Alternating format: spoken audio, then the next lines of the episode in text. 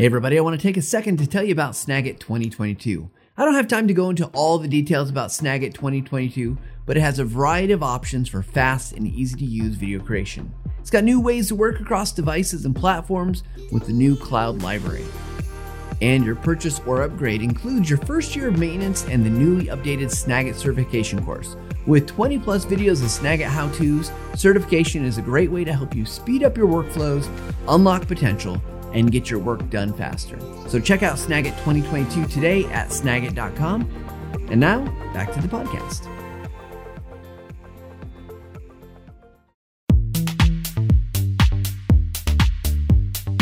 Good morning, good afternoon, good evening, wherever you are and watching from. We're so glad that you're here with us in the Visual Lounge. We're thankful that you take your time out of your day to listen, to watch whatever you're doing, whether you're doing it live or in the podcast feed, which you can find on any of your favorite podcasting platforms, of course. We've got another great show for you today. Before we get started, we've been talking about an event that's coming up, and the date is almost here. We've partnered with Thinkific, and I'm to play a little video here just in a second so you can hear all about that. It's really short, but I just want you to know the date's coming up. So if you haven't had a chance to sign up for that, this is the last chance. And I won't talk about it again, I promise. But uh, let's go ahead and watch that video real quick and, and you guys can hear about the great, fantastic opportunity to learn more. Because if you're making digital courses, there's things for you to learn. I am so excited to announce that we've partnered with Zaley Barclay and Thinkific to support Thinking Color 2021. And let's not bury the lead. We've got an exciting opportunity to help you on your way to creating your own digital product. Three lucky members of the TechSmith community can win six months free on Thinkific. All you have to do to be entered in for a chance to win is register for the event at our exclusive link that we'll put in the chat. Kicking off on July 27th, this free virtual event series will showcase 15 plus amazing female digital entrepreneurs, hosting talks and workshops that can help you create, market, and sell your own digital content. Register now for free and get access to an amazing lineup of speakers and their insightful workshops. And don't forget that chance to win six months free of Thinkific. What a great opportunity if you're making courses to learn about that and that fantastic chance to win. But now, on with the real thing. The real reason you're here is our guest today. So let me go ahead and just introduce. Elizabeth is an established talent industry professional dedicated to driving a progressive learning culture throughout organizations to meet company, customer, and employee goals for strategic growth. She has 20 plus years of in depth knowledge focusing on employee development, talent lifecycle design, and leadership evolution. Her experience ranges from large scale organizations such as Oracle and Walmart e commerce to hypergrowth startups, TaskUs, Uber, Eventbrite, and Glassdoor. And while Elizabeth Pierce has a great name, she is in no way that I know of at least related to me. She's a great friend and I mean she is an incredibly knowledgeable leader. So please help me welcoming uh, Elizabeth Pierce to the Visual Lounge. Hey, Elizabeth. Hi, hi. Thanks for the great introduction. Yeah, not not related, but not not related. you know, although I could think of worse people to be related to if it if it came down to it.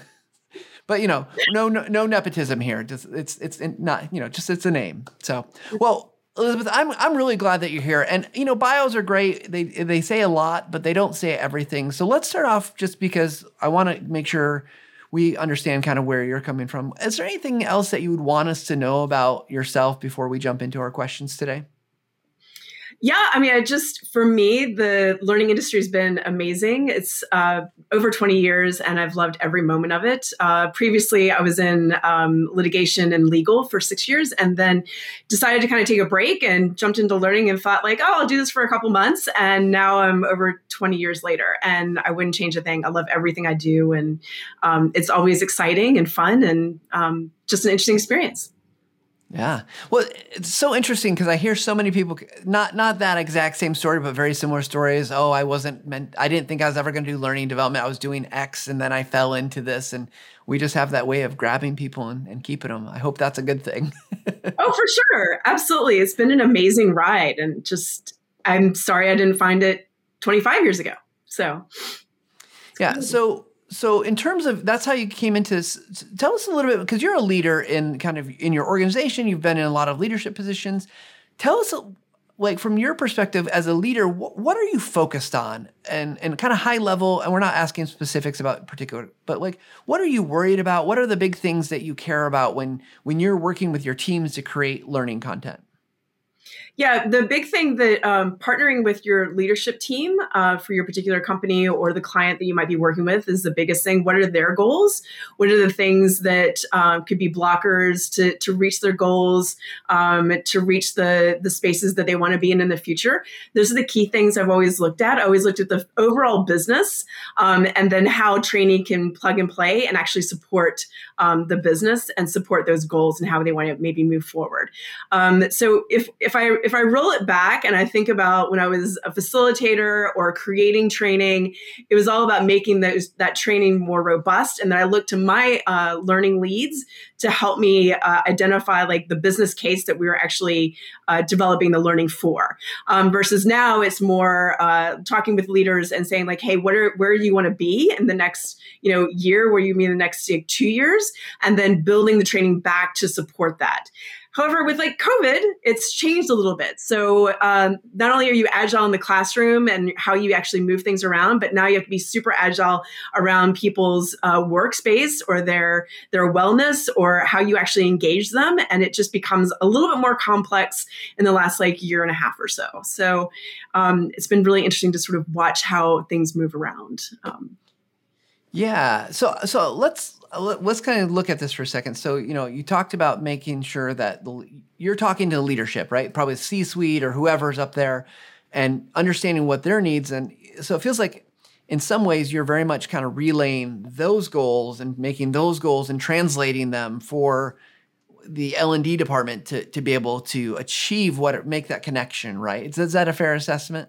Yeah, absolutely. So you may have um, your main goals for the company, and then you serve as sort of like a consultant in house to um, a particular division uh, within that company. Say, hey, you know, division X, your goals are X, Y, and Z. How can training support you? Um, to actually achieve those goals? What are some behavior changes that you need? Um, what are knowledges that you knowledge checks that you need? Um, is there going to be like a mass hiring that has to occur within that department? And like how we can we support onboarding for that? How can we support continued development? Um, and how can we even support from like an HR perspective as well? Because there may be some training that that we need to do based on on on hiring, recruitment, turnover rates, manager trainings, any of those things. So it really is about supporting the whole business and what training can we provide that would support the business and have an impact to help reach those goals uh, faster, um, but also in a robust way.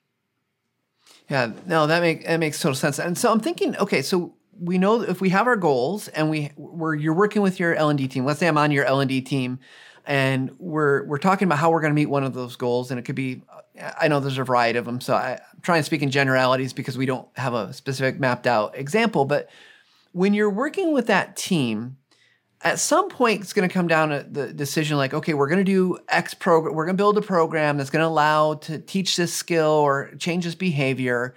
Um, at what point are you involved in some of the like the content format decisions. Are you leaving that up to your team or is that something that like you're collabor- all collaborating on or is there just kind of a given like nope we do x y and z content and that's going to solve all our problems yeah, well, um, unfortunately, I try to still dabble in it, but when you have like over 45 people, it's a little hard. And yeah. you just have to make sure that you hire the right people in the right roles. And there are amazing instructional designers that are on my team that and content writers that like there's no way I could do that. Like they're they're amazing. They are have a very collaborative environment. Um, and we've really uh, encouraged that to have that collaborative space so that we can make the best decisions for for the business. So even our senior instructional designers will go and like collaborate with um, stakeholders and say hey i know that you need x training um, that we think that potentially because you have this environment these are the audiences um, this is the time frame so your typical like ADDIE model scenarios like this is what we think will actually work best and hit the mark so that you can actually uh, you know change that behavior or you can actually ingrain that knowledge into the learners to actually produce and like continue with that behavior and change yeah, so it sounds very collaborative, both with the, the designers plus the the stakeholder on the other side, who's uh, who's interested in the outcome, right? They they might have a, a viewpoint. So okay, so if we're we're looking at this, we've made some decisions. You've put some programs out there. At, at what how how are you doing? Like, so we're going to talk about measurement, right? So we're going to dive into the measurement side of things. So we we've done all this work, we've done all this analysis, we've done the design. We, if we're using ADDIE as our our model here, and at some point we have to say, is this actually having the impact that we want it to have? And my guess is that you know, especially you uh, as that liaison to the the C suite are on the hook. You know, instructional designers, great. They're on the hook for you. It, it, they better make good stuff, but you're on the hook to make sure it's effective. So what what are the metrics or what are the things that you're looking at that help you guide that? We're going to keep kind of funneling down here into some of these more narrow conversations, but I'm, I'm really curious because we talk to a lot of the folks who are in more my seat, more instructional designers, right? They're they're creating content, they're worried about developing the content, and of course they want good outcomes. They, we, we don't just create stuff because well, sometimes we create stuff because we like to create stuff, but we we want effective outcomes. We want to change behaviors. We want to improve performance. We want to, uh, you know, broaden, you know, my, a lot of my stuff broaden awareness or whatever it might be. But as a leader, I, I'm, I'm, i guess I'm curious if if your things that you worry about are similar to the things I'm worried about, or even similar to the C-suite, and if there's a, truly an alignment there, or if there's there are things that are different. That's a big question. Yeah, I, I know. Yeah, yeah, yeah. No, it's good. Um, I think one of the key things is that as a leader, you make sure that your team actually knows what the end game is. So being very communication is absolutely 100% key. So if if my team knows like, hey, I need for you to develop this particular aspect or this particular training, and this is why, and this is the this is the this is the end game and like the path that we want to go to. So let's say that that your company is going to roll out a new product. So you've kept really close tabs with the product team. You know that this project is going to hit in the next two weeks, um, and this team needs to know how to address it. And then this team needs to know how to respond to customers with it. So you're looking at it across. So if you assign um, particular instructional designers to say, like, hey, here's your bucket of what we need, and this is your audience. And then, hey, over here, this is the team and this is your audience. It's all about the same product that's going to be released, but people are viewing it and interacting it with a different in a different mode in a different way. So we need to actually design the training um, to support the product rollout, but also support how those audiences are going to learn and how we want to actually uh, measure the the behavior of the change. Like for instance, if we have a customer service team that is responding to questions around the product, you know, what's the amount of time in terms of response? How much time are they spending on the call? Like what are the different things we need to maybe tweak? One of the best things, if you have that luxury, is to run a mini pilot around something. So in past companies, we've had like, hey, we're going to release this product in this region um, over the next three months. And that's like a huge luxury to have. So then you can test run and sprint out those those trainings and see if they really work, and then do like a, a post mortem and say like, hey, these are the things that did work, these are the things that didn't work, and then these are the things that we actually need to change for when we roll it out to a bigger training group. Does does that help?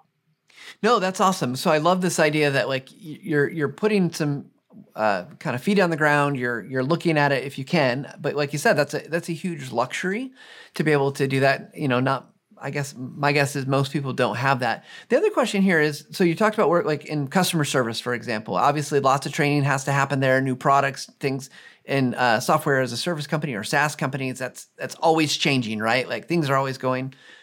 I hear a lot, and and I don't know if it's just maybe I'm keen into it because it's something you know I'm keen into. I don't whether it's true or not, I hear a lot people have a hard time getting the data. It's hard for them to, to be able to measure. So if I roll something out to a customer service team, it's hard to know whether that training really worked. What advice would you give to anyone who's building a program or they're in their program saying like, ah, I'd love to do that. I'd love to know, but I, I they just don't have access or they don't know how to go about getting it. What what what would you go if you're going to hire into that company and first day? What would you tell them? uh, quiz. like, like, oh my gosh, like if you don't have a quiz or you don't have a knowledge check, like that's a huge miss. Um, so you go back to the whole thing of like you tell them, you tell them again, you tell them what you told them. You keep doing that over and over again. But like having a quiz or a knowledge check at the end to make sure that number one they paid attention, and number mm-hmm. two maybe it sunk in, and then you maybe have like a reinforcement again. Um, but like actually thinking about the training as a as a full timeline experience. So you don't just have like a one and done experience because you have that forgetting curve that occurs.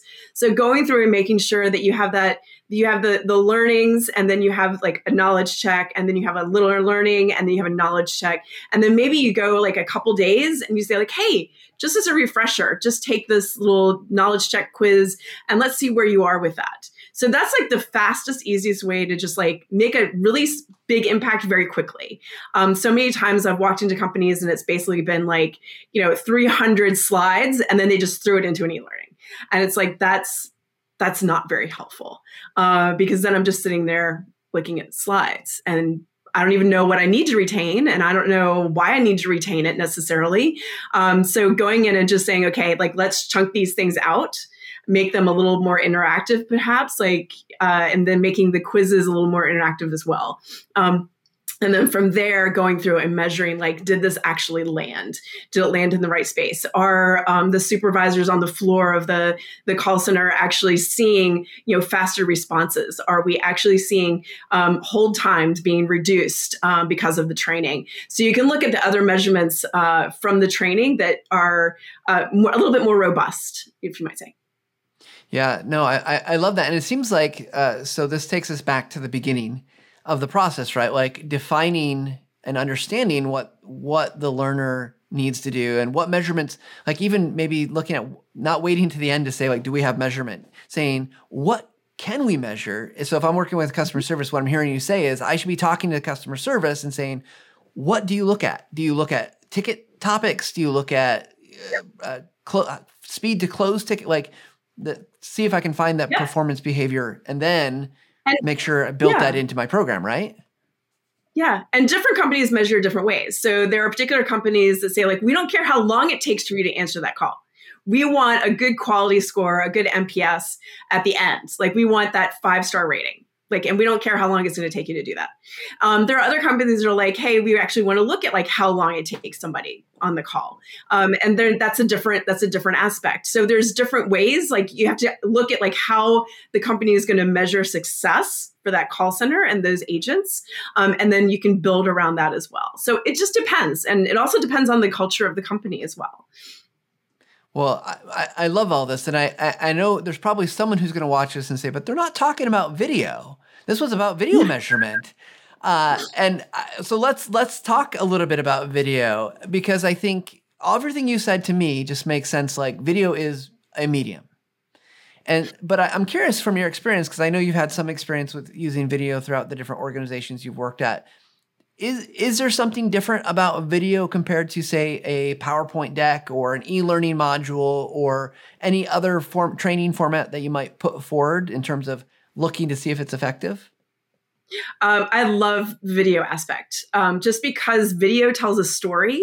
If you can see a story on a PowerPoint, right? Like someone can mm-hmm. tell you a story, like show you a picture of a cat and then tell you a story about the cat right? But if you see that cat like moving around and that cat's kind of telling a story around something, you're more likely to remember that because like that's pretty funny. Like a cat is actually like walking down the street and like using our product or something. Like that makes it super entertaining and people tend to remember things that are more interactive um, versus I'm just looking at a static um, slide. That's not necessarily the most interactive way of doing something. So I'm a huge fan of video. Also, in terms of video, even if you think about things are more around like safety.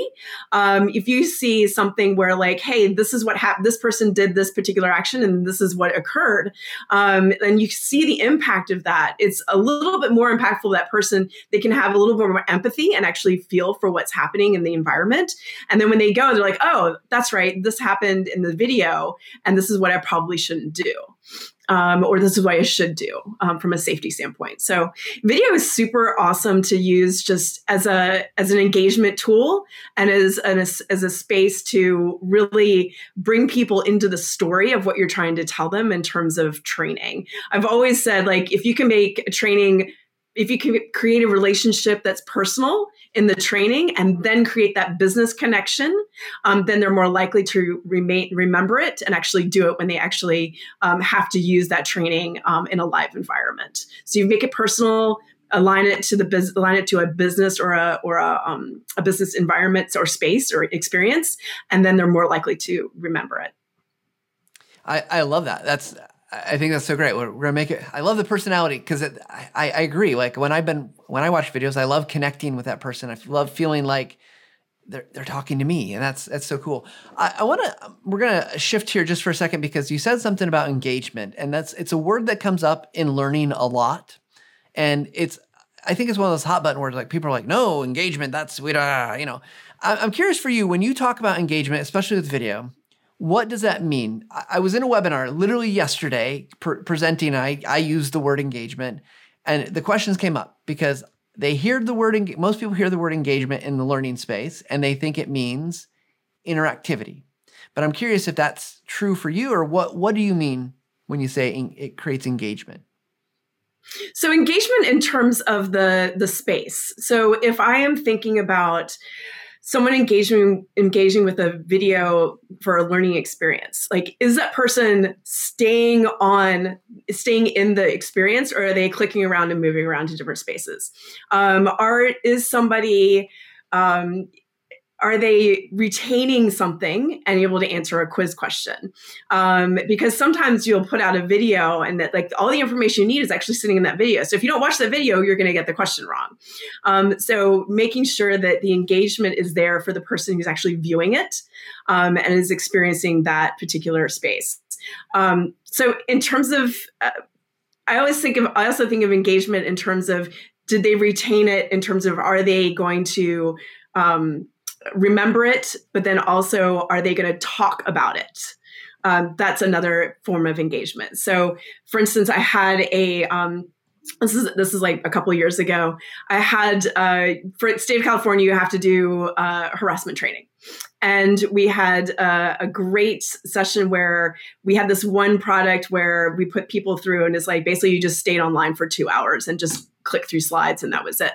Um, we also, so we went through and we did some search and we found this company that did um, a really highly engaged, like scenario based and videos based um, harassment training. And basically, by word of mouth, the managers were like, this is so funny and like engaging in terms of like, people did things that were just like that was so obviously wrong and mm-hmm. they were kind of laughing at it but they were like oh but this makes total sense. So they were actually recommending other managers to take the training. So that actually alleviated some of the pain points for our HR team who would always have to like go and like track people down and say, you've got to take the harassment training. They were naturally and organically doing it because they found the the training was super engaging. Certain aspects of it were kind of funny because it was like, why would you ever do that? Um, so it was it kind of like self populated, and everybody ended up taking it. And we were at a I think it was like a ninety nine percent um, rate of uh, accomplishment. The one percent was like somebody was on maternity leave or something else, but like we were at a really high rate, and we got it all done within like two months, and that's just like unheard of, especially for harassment training in California. You have to sit there for two hours. Yeah, well, that's awesome. And it does raise a question though, because I think this is one of you know I, I love video. I'm going to go on record publicly, as everyone didn't already know, that I love video and I think it's a great medium, and I and I love it for all the reasons you talked about and more. But it raises the question. One of the things I think some leaders get nervous about, especially something like that, where it's compliance training, it's mandatory. You said they laughed, and that seems feels like there's like a like oh gosh, should this be funny? Should should this be stupid? Like, could, is this okay? I, and I'm I'm curious as a leader, your your perspective, because I think obviously there's always a balance there, right? We don't want to do anything yep. inappropriate. We don't want to make anyone uncomfortable. But I think in in the, probably the example you're talking about, I've seen similar videos. It's like you're pointing out how absolutely terribly ridiculous that someone would do this mm-hmm. is, right? And so, but I guess how, how, are you balancing that as a leader to make sure that it is engaging? You're telling, having those good stories, those good connection points, but it's not going beyond the mark and, and causing maybe problems that you didn't intend to create. Yeah, no, we vetted everything, which was which is of course you're going to do with every video, right? You're going to vet everything out. Um, for that particular example, there were things that were just like this is obviously wrong. Does everyone agree that this is wrong? And it's like you click on the button and it's like, yes, this is obviously wrong.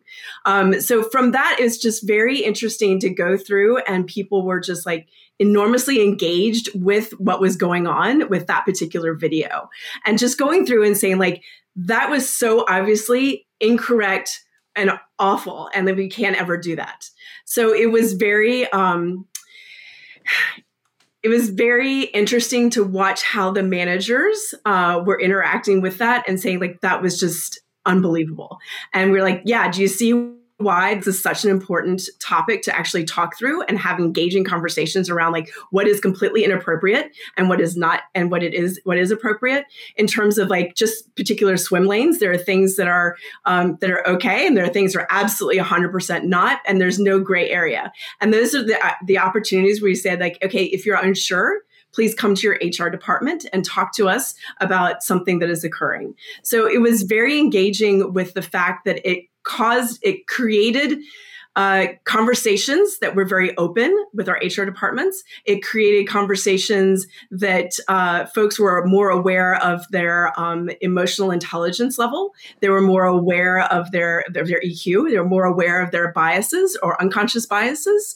Um, and it actually allowed us to create even more training around it in terms of um, being more helpful for uh, our culture, for a culture that in the company I was working for, in the culture around uh, creating that safe space space to work and be transparent and really pull out our, do our best work for um, for our for our customers and our clients and really being a truly engaged company. And it was just a it was a really great experience for everyone to truly be fully aware. And it was one of the full one of the few companies that I've worked for that really truly it the video and the engagement worked really well and it really became an organic um, situation where people wanted to really do it and then we really made a huge impact and we were actually nominated for um, one of the best places to work because we were super aware of what was going on with um, with everybody in the in the company and we had that transparent and safe environment um, around servant leadership. Yeah, I well, I love that, and I want to pull out a couple things that you you said because if we're kind of thinking about our measurements, right? Like it's probably really hard to measure did I create a safe space? But the outcomes of people talking about those things, the outcomes of people coming to HR and having those conversations is evidence. And, and, and I know those things are hard to like quantify, but it's that qualitative or the you know yeah the qualitative side of it right that that i think is so important when it comes to learning in general um, I, I'm, I'm sure the c suites everywhere want a number. If they can get a number, they'll take a number, I'm sure. But to me, what what I've heard you say is that you were able to, to, to have these outcomes. And that's what we really want, right? These outcomes. And you've got these mm-hmm. outcomes that are are indicating that this training had this effect, which led to this outcome, which we, you know, we probably don't want to measure the number of conversations they have to, HR had to have as a good it's not a good indicator because maybe yeah, that's you, not the real thing but, you can measure exit interviews. You can measure um, your engagement surveys. Um, you can measure uh, what who is leaving what team and for what reason.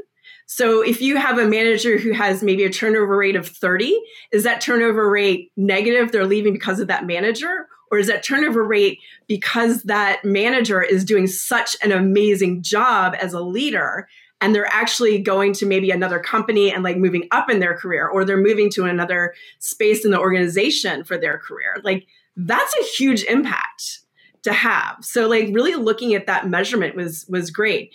Um it was it was very interesting to measure those things after that training and measure engagement prior to that training.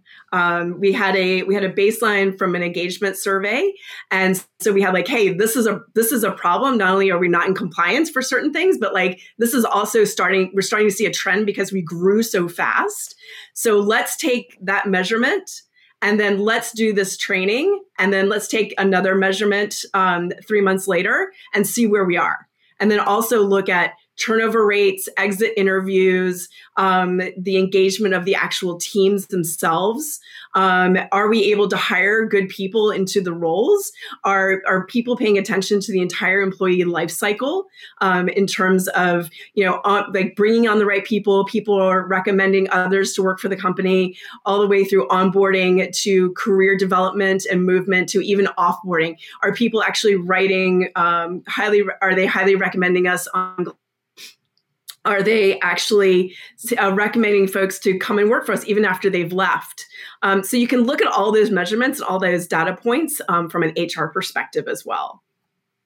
Yeah, I love I love that this is like the puzzle, and you've got all these pieces, and you're you're bringing them together, and to say, you know, before this is what the picture looked like, we did this thing and after. And and, and I, I love this because I, I I know from a broad perspective this is this is all trainings but particularly with video and video trainings internal trainings HR type of video trainings this is this is so important because I think oftentimes I will break it down to number of views watch time you know are there places that are rewatching? Now I do a lot of customer education so we don't have a lot of that other data but internally you've got more data than I think anyone ever realizes. It's just it's not going to be so uh, served up on a silver platter. Yeah, for sure. There's all these like hidden data points that you can you can go out and grab. But that actually goes back down to the like what is your business goal, right? Mm-hmm. Like if you've got a if you've got a business and your turnover rate is like 40% in a call center, that's a problem. So like, what's going on with your call center? Um, and just saying like, okay, where where are the points that we're failing within that call center? Is it a turnover rate? Is it you know we're not giving the proper training? Is it our culture? Is it um, is it is it our product like what what's actually happening my my first training job um, the ceo would walk by my desk and be like we've got a problem in uh, the call center 40% turnover rate fix it you're the trainer fix it like that was like that was like my second like kind of job like training job that like assignment I was ever given like go fix it. And so basically I had to figure out how to fix it and I was like well where is it coming from? Why do we have that 40% turnover rate?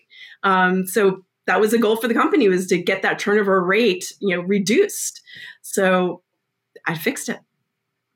That's because you're awesome that's that's why you were able to fix it. That's that's a what a what a great story, uh, and what a challenge, right? And it's, it's so great. Yeah. So I do want to share, Elizabeth. We got a comment and a question I want to ask from the audience here. The comment is, uh, they said, uh, said, uh, I first I created an example, uh, for example, a three-hour set of videos. Nobody watched it, and I think this is going back to maybe some of the engagement stuff, and then goes on to say, and I knew immediately by continuing to receive the same questions from staff that had been answered in the video training drove me drove me nuts. Breaking in digestible chunks meant better engagement. So, yeah, definitely one of those great tips, and appreciate that comment because it's easy to do. It's easy to get caught up in we're just going to put it out there, not thinking about engagement along the way.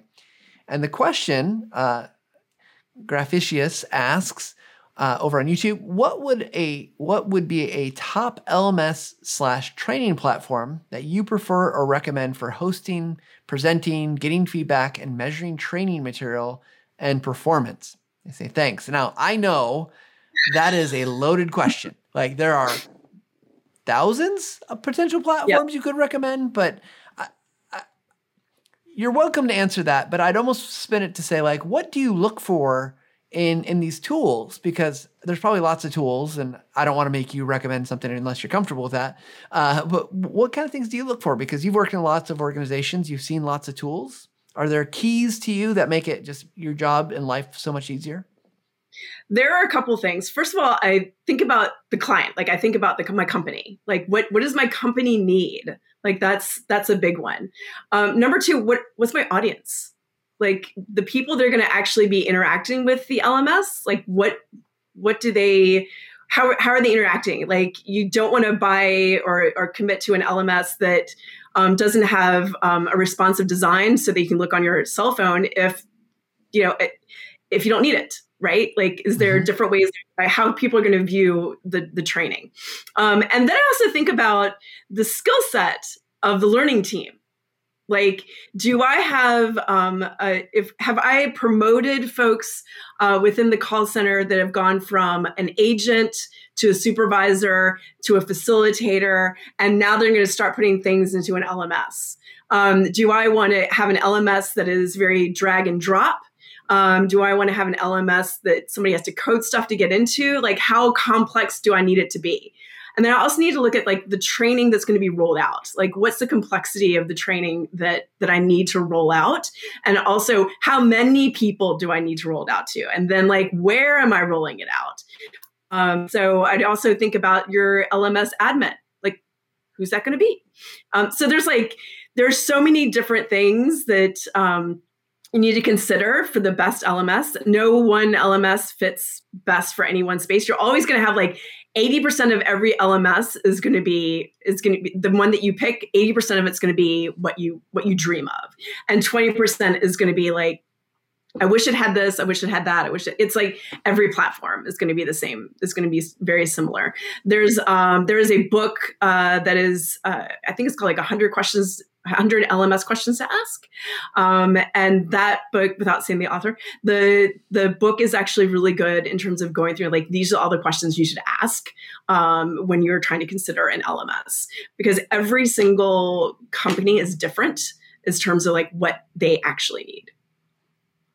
Yeah, and you know, having done some research in this area recently, I can tell you that there, there there's just so many options and uh, it's hard to know from a website what what the tools can really do, and but I love I love your advice because I know, you know, like what I might need may be very different than what you need, Elizabeth. Like it just completely different worlds, right? And I think it's hard to make a recommendation based on a, a particular kind of question. It, I know it's. Uh, there's some great resources. I love that you mentioned that book. I know uh, friends of ours and partners of ours, Thought Industries, have a, a, PDF that you can find. It's like 62 or 67 things to look for. Now they're, but they're focused on like customer education, so externally facing LMSs. So, but there's lots of great resources out there that you can you can go find Graphius. So hopefully, hopefully that, those that helps. So we got another question came in. I want to go. We're going back to your story about, hey, 40% turnover, fix it.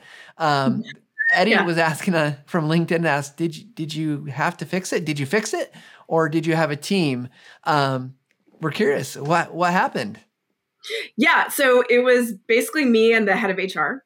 And so we went in, we're like, where, where's the data points? Where, where's the failure? What is happening? We looked at every exit interview from, from the department. We looked at um, the uh, engagement surveys.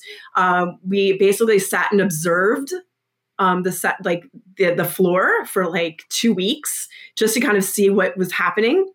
And from that we got actually got it down to 20 when we actually instituted um, recognition programs. Um, so, for instance, this particular call center was more, uh, it was a telephone company. And essentially, we had this like rotating award where, like, if a, um, a person who called in um, got like a kudos or a, a thank you so much from a, from a customer, that particular like customer award would like rotate with rotate the different desks. So, and then we had a customer award of the month, like the most amazing thing. And the CEO would like come in and be like, thank you so much. You won the award. We're so excited. And thank you so much for your hard work and really recognize that person, um, which was, which was fantastic. Um, then also uh, we instituted a manager training program. So we realized that while at the time we didn't have a lot of things built um, but we went through and said like okay what, how can we build an engaging manager and and supervisor program? Because basically the company was a startup so basically you would come in and you'd be an agent. And then as we were seeing like oh that person's really smart why don't we put them as a as a supervisor but not give them any training?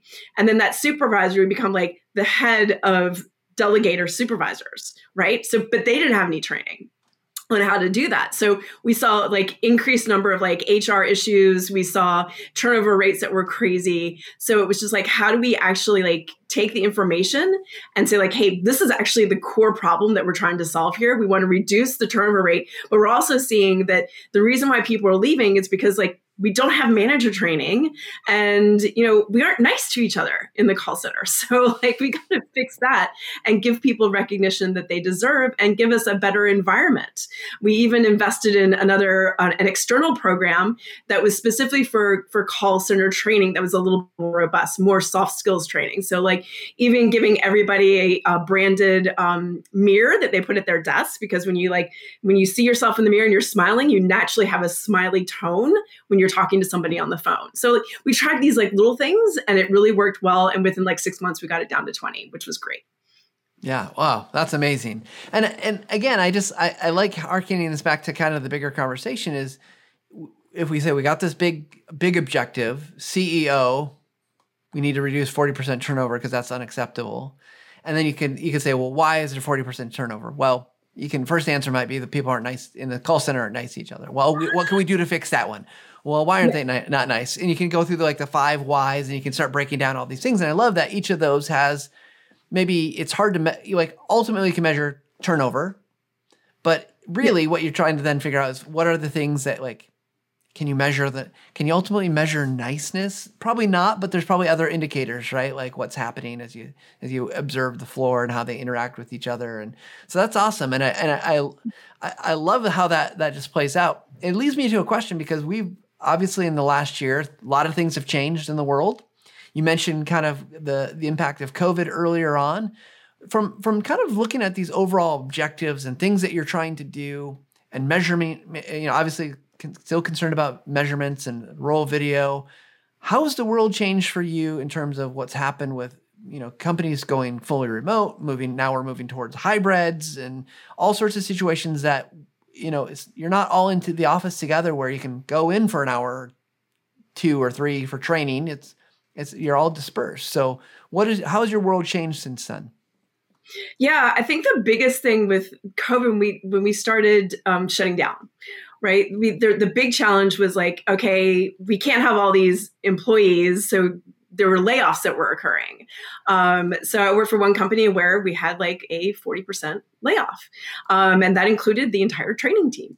Um, so it's like you don't have people who are building the training or, or looking the impact. You're just, you, you just have to shut down. Um, so you have the lack of experts in training, you know, in the company. Um, then also another problem that I saw was that people were like, oh, we just need to make it all e-learning. And so they were throwing all these decks that were normally facilitated in person with activities and were super engaging and just threw all these these slides into a into an e-learning. And it's like you're just sitting there and you're clicking through the slides, but you're not getting that engagement level. Um, so from there, it's like, wow, that's just not really how training should work, and no one's going to retain that.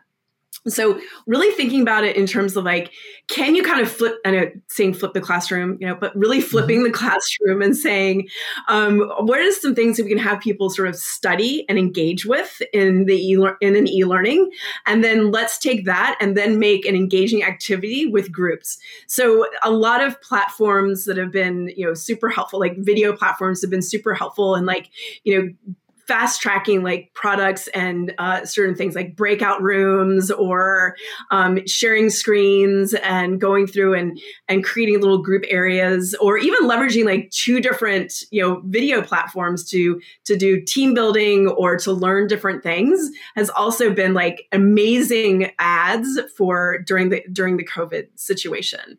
Um, so those are some of the things that i've seen but then there's also the hybrid of like being very aware of when being aware and empathetic towards others that may have a situation at home that may not have been very present when we're going into the office. So if you know we very we are very aware around like folks who have children who are at home.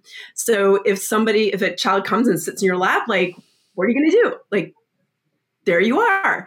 So, and, and then some kids that are, their schools were shut down. Um, so the parent has to stay at home or one of the parents have to stay at home, being flexible to those sort of environments. Um, also, there might be situations where like, that that person is has been also we've seen a flip side where we've had one person who is living in a house with four other people and they're taking all of their calls from their bedroom and that's hard Mm-hmm. So we want to make sure that wellness is top of mind.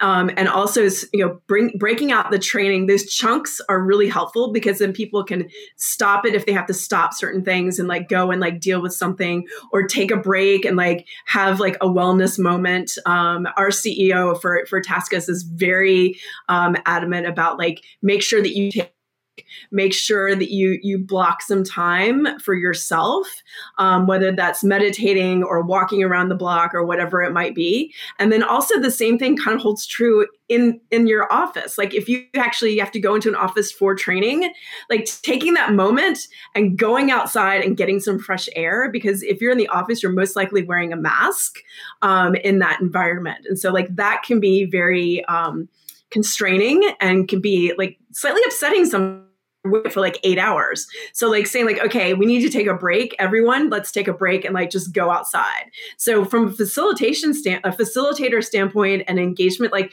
sometimes it's better to have like an engaging video and sort of an e-learning that way, you can actually have a set time where you're having that engagement with the facilitator and say, like, "Hey, remember when we watched this video? Does everyone remember this sort of this sort of story that was told? All right, let's create our own story around it. And how would you actually apply it to um, to our working environment or a situation here in on the job?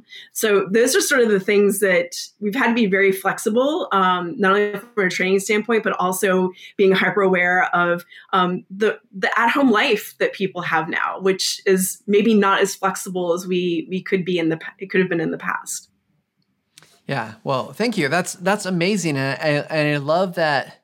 You know, it's giving video and other these other tools are giving that permission, right? To to not because I know I, I you know there's some things I can read. Like I'll say we'll use reading for example. I can read for a long time. A, a, a, no, a novel I can read in for hours, right? Uh, but sometimes when I'm really processing, I I I will forget most of it and I just need to step away. Let let it churn for a little bit, then come back. So I love that that you're thinking this way, and I and I would imagine uh, in some ways it's probably even easier to measure, right? Like then, hey, we're we've been we were in a class for three hours, four hours. Yeah, we can do a quiz at the end or test or whatever, but uh, you can see how they did. Did they have a chance to do it? You can make sure they're you follow up on it. So that's I, I love how you're thinking about breaking these things down. It's super super helpful. Yeah, so. for sure. For sure. All right. Well, we are we're getting close to time, so uh, we'll see. We'll just say if anyone else has questions for Elizabeth, go ahead and put them in the chat now. We're going to jump into our speed round, and if any other questions come in, we'll make sure we we answer those. So let's go ahead, and we got a little. I got a little video because I've always got a, a video, right? Uh, here's a okay. video to introduce our speed round.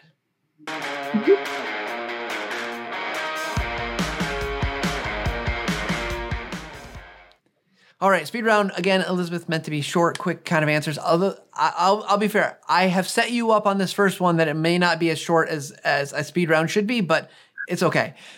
Tell me about your experience with Tony Hawk.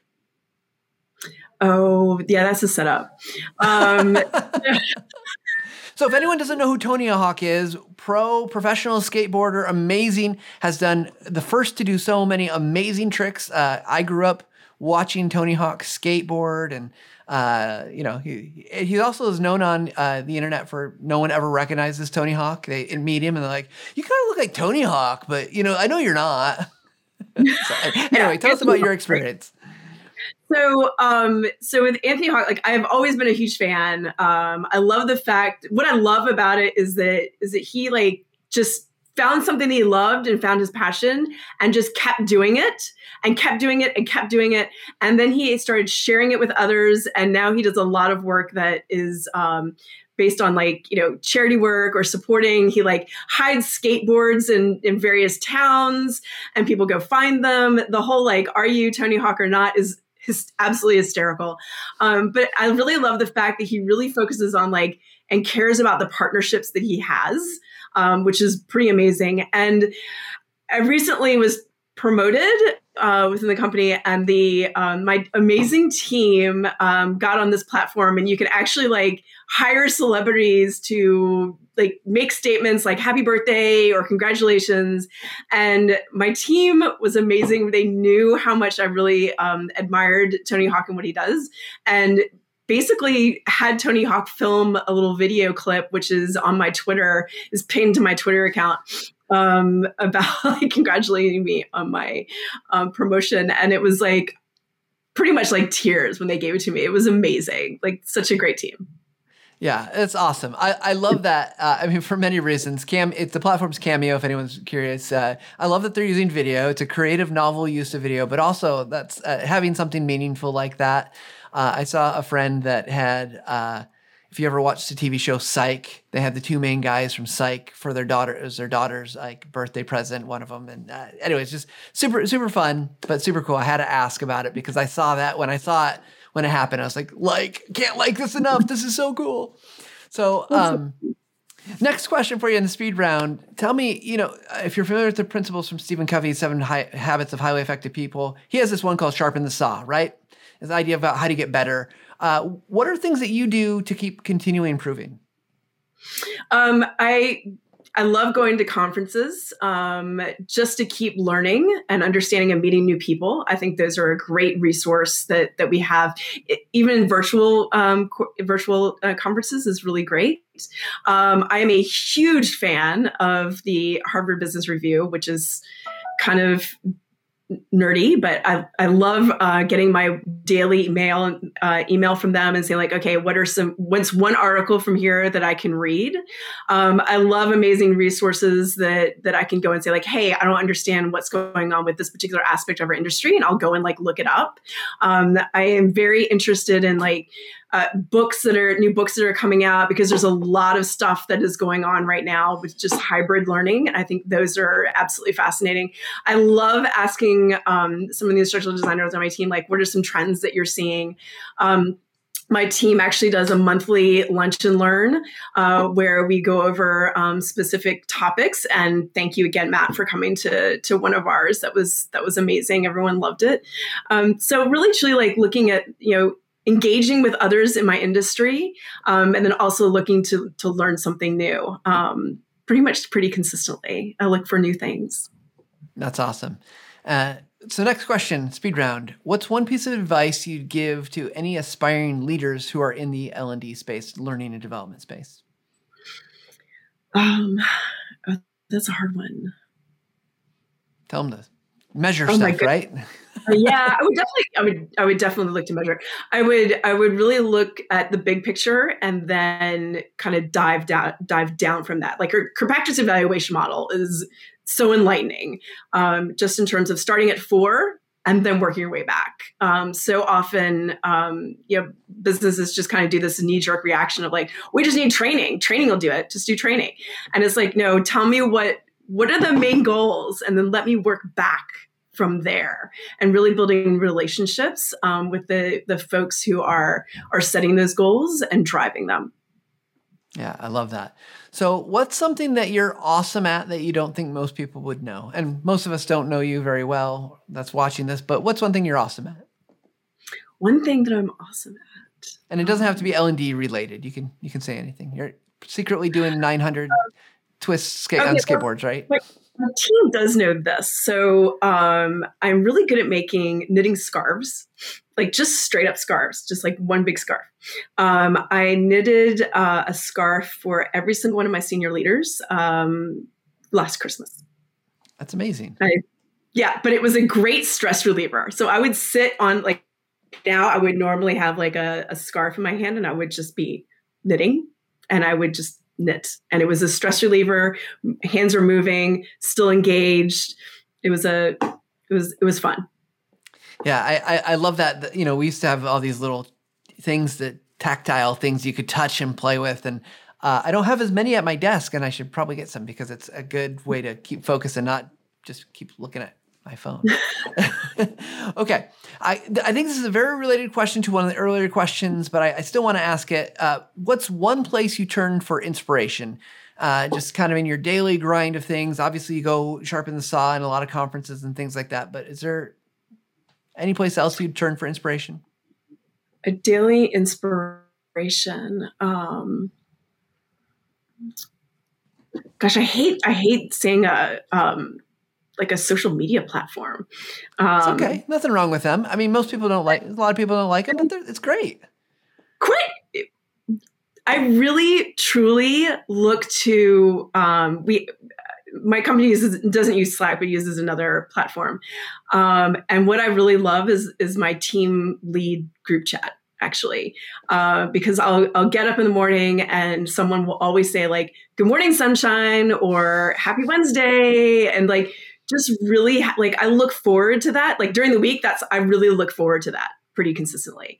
And then on a weekend, I might use like Instagram and like look at like someone who is being super crafty that I follow, or my friend Beth who did this painting. Like just like look for the inspiration in the day. And so, I mean, my team pretty much inspires me every day, which is that's awesome.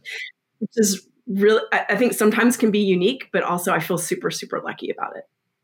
No, I, th- I I love that answer because so often we talk about like oh a book or you know this person or that, but I love that you're just finding daily inspiration in in the little things that are happening, and I I love going into our our our instance uh, in this case it, it is Slack, but like I love seeing the animated gifs or where it was like, good morning, everyone's got then you know they're piling on, or sometimes people will put in their uh, pictures of their pets over the weekend and you know whatever, and I just I that it is such a great reminder that we are human that we have more yeah. to, to, connect on than just solve it. Like, yes, we need to solve these problems, but I, so I, I, I love that it's it's not this big complicated thing. Okay. Uh, so tip tip. Yeah. There is this platform called Reface. If you're not aware of it, but you can get like a celebrity and like put your face on the celebrity, and then that is really entertaining to sit around. I'll have to check that out. Okay, I've got one more question for you, and everyone that we've done speed round interviews with have said this is probably the hardest question. Uh, so I'm going to turn it around on you and ask, what's one question you would like to ask me? Uh, what is your favorite video? My favorite video. Ever. Oh my gosh, in, in the world ever in entertainment. World. And it can be anything. It can be a movie. It can be a TV show. It can be a clip. It can be. Um, it can be anything everyone that's going to watch this is thinking Matt is going to have an existential crisis now because oh my gosh, how do I answer that? It's because for me that's like you've just asked me. Hey, my kids are probably listening, but don't ask me which one are my favorite. I'll tell. No, just kidding. I don't have a favorite. Um, gosh, that's not, it's such a hard question because I like videos for so many different reasons, and and I can tell you like right now I have just thoroughly enjoyed from a TV show perspective, TV format, like everything that Marvel's doing in on, on Disney Plus with their TV show, because it's I think they're breaking new ground, frankly. Like it's it's not just a TV show; they're they're doing something that hasn't been done. But on the same hand, like I just watched his and you know this is a partner of ours, somebody that we worked with. His name is Steve Dotto. Just did a video about why he switched from another product to Camtasia, and it was so well done. And it wasn't just that he was talking about like us but there was these nuanced details that I'm like, oh my gosh, that is so cool. Like he was showing how he uses Snagit in his workflow. And you know, Snagit comes down, and you got this red round capture button. And he used this call out on it that was a dotted line. That was, it's so subtle, but the dotted line is what Snagit uses like when you draw out a box. And it was just such, such a, such a small detail. I don't know if anyone else really noticed it, but I noticed it. I was like, oh my gosh, that is brilliant. Um, so I mean, I love so many videos. Uh, I, I don't even know how. I don't. Gosh, I, don't know if I can answer this. I, I, here's what I'll do. I'll make this uh, take the pressure off of everyone else. I'll say one of my favorite videos I've ever made uh, was was in it. Our one of the, it was it's really not because even the content, but one of the favorite setups is at TechSmith Academy. We've got a video about writing scripts, and the opening is a friend of mine who she used to work at TechSmith. Uh, she's basically she's dressed up in her power business suit and she's like ah i don't need a script i've got this. And you see her progressively get further and further into the a lake and then she's like treading water like flailing. And it was all the metaphor the story that you talked about earlier the metaphor to draw people in about like why you need a script because you get off you know without a script you're going to flail it's going to be difficult. And for me that was just super fun. And the commitment of andrea uh, and then we had an end scene uh, with her now husband mike uh, same thing. It was November 4th or 6th in Michigan in a Ooh. lake. And just That's a commitment. And they were like, we're like, yeah, maybe we shouldn't do this. And they're like, no, no, no, no, we're doing it. And so I loved just everything that went into it. That was a great metaphor. It was a great story. It tied like this whole piece together, but also they were just so committed. And they're not actors. They're just, you know, people and normal people. So anyways, that's an easy one for me to pick out. It was fun to do, but I love most videos uh, I see, and I'm but I'm also very critical. Uh, like I can love a video, but I can also be very critical of it. So long answer. to a really hard question. I'm just stalling it. so, well, Elizabeth, we are we are at time. Thank you so much for spending time with me. You had so many fantastic stories and uh, ideas and advice. I hope everyone listening has has listened closely because I think everything you said, even though we didn't talk, you know, details of the video, all of it is so important for the bigger picture, and it does all apply to video content. So, thank you so much for being with me. Sure. Thank you so much for having me. It was great. Yeah, we'll have to do it again sometime. All right, Elizabeth Pierce, everyone, thank you for Elizabeth joining us. And here's before we wrap up, just we're at the end here. Make sure that you like and subscribe and listen to the podcast. Go find us, leave comments, reviews. You know the drill. We just shouldn't have to ask, but we do because it helps us to know what's working, what would you like to see, it helps us to know how could we make this better and that's what we want to do is continually make this better. And speaking of getting better we hope that you take a little bit of time whether you're making images or videos you're making your own training you're working on whatever projects and problems you're trying to solve take just a little bit of time to level up every single day. We'll see you guys next week with another great interview.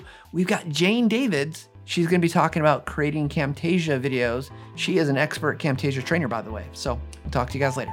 Bye